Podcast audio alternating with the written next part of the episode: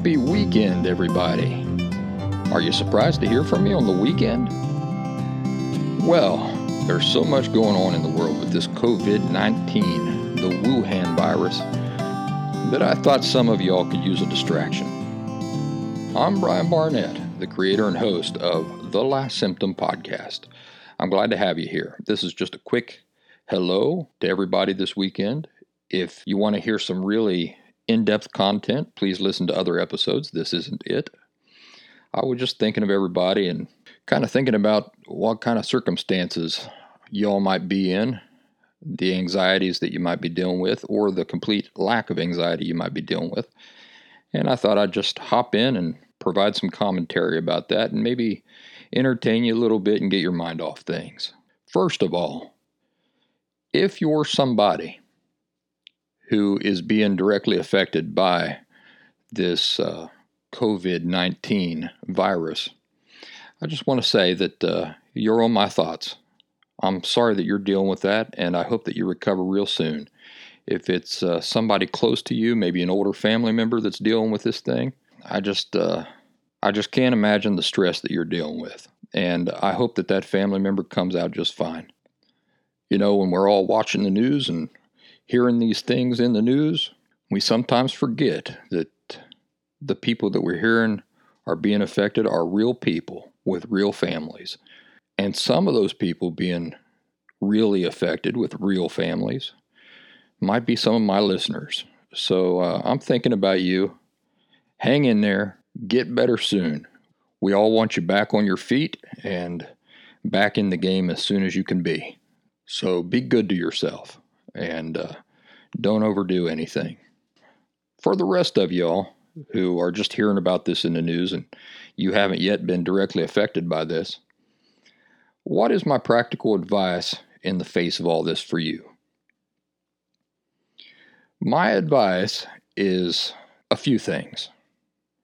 First, whatever you do, don't join in with all of the scoffers. You know what scoffing is, don't you? Scoffing is laughing uh, incredulously at something. Oh, yeah, right, yeah, right. Could never happen to me. So, my advice is to not join in with all the scoffers, those people who are scoffing and saying that this is no worse than influenza or the flu. So, don't be suckered into complacency by those who are trying to ease their own anxieties by telling you that there's absolutely nothing to worry about. But also, on the flip side of the coin, the last thing you want to do is join in with the doomsday crowd. Anybody talking about only worst case scenarios and trying to paint a picture of a post apocalyptic world. Both of these two groups of people are both suffering from the same problem. And do you know what that problem is? Extremism. And extremism is not your friend. Instead, there's a sweet spot. Yeah, a sweet spot right in the middle somewhere where we'll see the truth eventually play out. And that sweet spot is called balance and reasonableness. What do I mean? Well, I mean the same thing I said in this past Thursday's episode of this podcast. Make sure you're doing the practical things that you're capable of doing. And if you're doing this, don't sweat the things that are out of your control. How can I say, don't sweat the things that are out of your control when there are so many uncertainties with this thing still? I can say it because it's a basic principle of emotional health. That is, not obsessing about what we have no control over once we are addressing the things we do have control over. See if we're addressing the things we do have control over. For example, washing our hands frequently, buying and having a bag of rice or, you know, some canned foods in the cupboard, maybe a bag of taters, cleaning off regularly used surfaces, social distancing as far as you know, physical approximation and contact with others goes. Keeping ourselves reasonably informed, and I don't mean like binge watching the news, I just mean keeping on top of the latest details and information coming out. When we're doing this, we can be satisfied that whatever role we have in the situation, we are fulfilling that role. And when we do that, that brings us calm. The parts we have no control over is the weather, ain't it? And we have no control over the weather. Does it ever make sense to pace around trying to control things we have no control over with our feelings and our willpower? Do you know what you're doing when you're walking around, allowing your feelings to get caught up in the uncertainties of what you're imagining could happen in the future? It, it's a waste of that energy. It's like a big jumbo jet that has so much fuel, but as it's flying, it's losing 75% of its fuel just just seeping out into the air. You know, it's it's not fueling the airplane at all. It's just being entirely wasted. So our emotions really are our energy and our attention. Where do our feelings come from? They come from our thoughts. So we can control what we choose to continue thinking about, as I mentioned in, in this previous episode of this podcast. But I think one thing we can all agree on is that it doesn't make sense to uh, waste our emotion and energy on something that we have zero control or, or power over. So, like the weather, we have to wait and see what it's really going to do, which is often the opposite, right, of whatever the weatherman says. And then we make choices for ourselves based on the reality of what the weather simply does, which is entirely out of our control. We get an umbrella, we put on a rain jacket and pants, we stay inside. Whatever it is, we have tons of power and control, but only over anything that involves ourselves and our choices and our actions for the most part.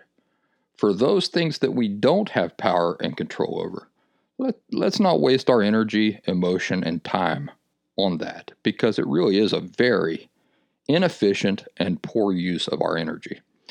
Now, it is smart to take the practical steps that you can take to protect yourself and your loved ones and your neighbors. So do that. And if you are doing that, relax a little bit and do something nice for yourself.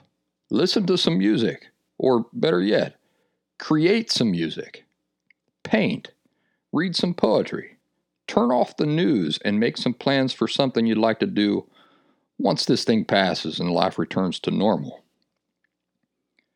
Me, my hobby happens to be something that fits right in with pandemics, so I don't have to wait. I'm supposed to go on a fairly long wilderness backpacking trip here in the next few weeks, unless the government restricts interstate travel here within the United States, which they're talking about doing. And if they do that, then I'll just go into the wilderness somewhere closer to where I live. Or maybe I'll even stay home. The secret is to be adaptable. We will get through this. Just remember take a breath, relax, think about the practical things you can be doing, and do them. The things that are out of your control, don't dwell on that don't give too much credence to the hyenas and the scoffers. You know, the people trying to soothe their own secret anxieties by trying to convince everybody else that there's nothing to worry about. And also, don't listen to anybody trying to paint a picture of this bringing down societies and collapsing governments and all that. Remember, there's a sweet spot in the middle, and that's where we all want to be. That's that's where we're going to find the truth. Now, um, one other thing I want to talk about just real briefly.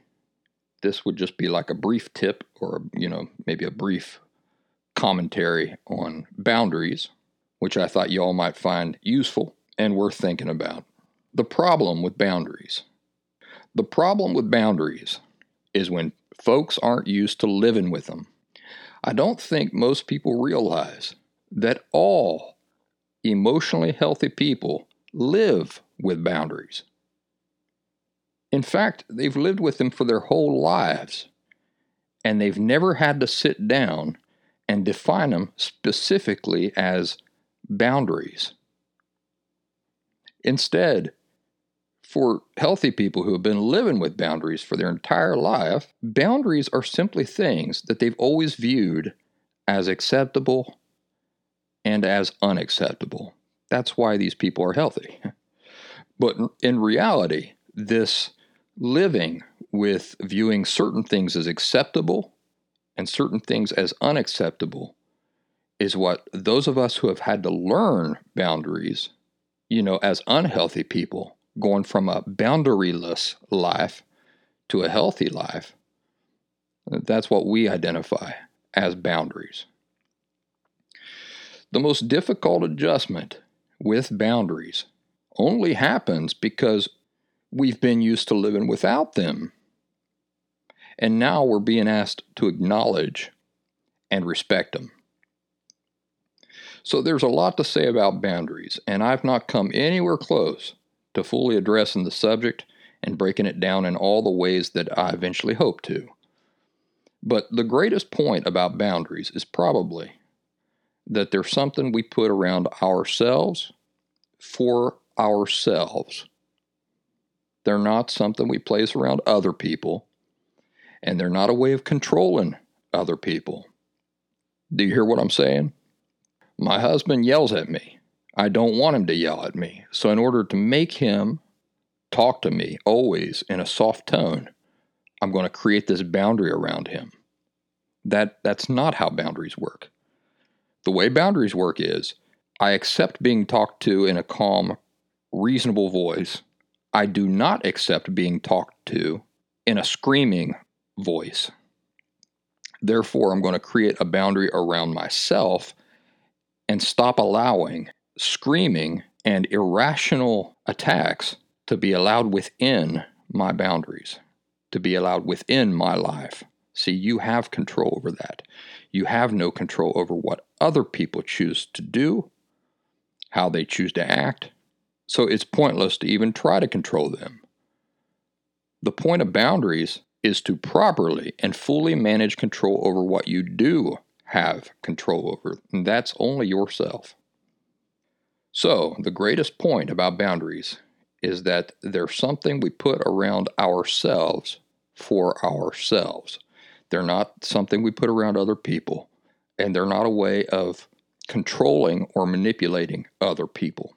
No, they surround us, and they are simply standards of what we view as acceptable and not as acceptable, and the consequences we enforce anytime somebody violates them. So think of an electric fence we surround ourselves with, and we control the switch of when we want to turn the electric off and allow something in, or when we want to keep certain elements out. And we turn the electricity on, and that electric fence around us keeps us protected. So, even though I've not exhausted this topic, if you'd like to hear what I've said on the subject to date, I recommend listening to the three part series on boundaries that I recorded for the Last Symptom podcast in the show's first season. Uh, you can just go through the episodes and you'll see them there. Border uh, boundaries part one, boundaries part two, boundaries part three. Also, I believe that those episodes are available as articles over in the article library at thelastsymptom.com, but I could be mistaken about that. If I am mistaken, you can stream this show right there from the website. Well, folks, it's been a while since I shared any poetry with you. I haven't done that, I don't think, since the first season. So, as a way to close the show today, I jotted down a few poems that I like, and I thought I'd share them with you. And maybe this will change the tone of your day. The first one I'd like to read to you is from Edwin Arlington Robinson, 1869 to 1935, and this is a beautiful poem. It's called Golden Wheat Shafts. Golden wheat shafts where long the shadows of the wind had rolled. Green wheat was yielding to the change assigned, and as by some vast magic undivined, the world was turning slowly into gold. Edward Arlington Robinson, 1869 and 1935. The next one is a sexy poem. Oh, you're going to like this, especially if you're a sensual, sexy person, you're going to like this. This is called Animals by Frank O'Hara, 1950.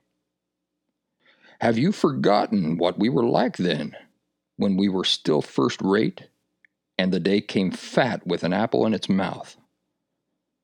It's no use worrying about time, but we did have a few tricks up our sleeves and turned some sharp corners. The whole pasture looked like our meal. We didn't need speedometers. We could manage cocktails out of ice and water. I wouldn't want to be faster or greener than now if you were with me. Oh, you were the best of all my days. Animals. Frank O'Hara, 1950. And finally, let's close with uh, W.B. Yeats, 1865 to 1939. The Lake Isle of Innisfree. I will arise and go now, and go to Innisfree, and a small cabin build there of clay and wattles made. Nine bean rows will I have there, a hive for the honey bee, and live alone in the bee loud glade. And I shall have some peace there, for peace comes dropping slow, dropping from the vales of the morning to where the cricket sings, where midnight's all a glimmer, and noon a purple glow, and evening full of the linnet's wings. I will arise and go now, for always night and day I hear lake water lapping with low sounds by the shore, while I stand on the roadway or on the pavement's gray. I hear it in the deep heart's core. The Lake Isle of Innisfree, W.B. Yeats, 1865 to 1939. And that's all I have for today, for this weekend, you folks. I, I hope you're all staying safe out there, taking good care of yourself, taking reasonable, practical precautions, and not going overboard with your imaginations. I want to mention thelastsymptom.com. That's my website full of free resources. You can support my work with a donation there if you get the itch. You can schedule a one on one appointment with me. Maybe I can help you figure some things out. And I want to remind you that the U.S. West Coast Last Symptom Fundamentals course is coming up in the beginning of May. We'll see how that goes. It's all online, so you don't have to worry about you know being in a crowded room full of sick people. But I also understand that uh, this this pandemic is kind of messing up everybody's plans, and uh, you know, eventually we might have to move it back if if we don't get enough support uh, pretty soon. That said, I want to thank you for joining me today. I hope you have a wonderful weekend and an even better week. Hang in there. We'll get through this. For those of you who are uh, dealing with this directly, well, I just want you to know that uh, you know you're not an abstract story on the news or a statistic to me. You're a real person to me, and I'm hoping the best for you and for all your loved ones. But hang tight, hang tough, and we hope to see you on the other side, healthy and back on your feet very soon. And that's all for now. I'll see you folks on Thursday, same place, same time here at The Last Symptom podcast. As always, thanks for listening.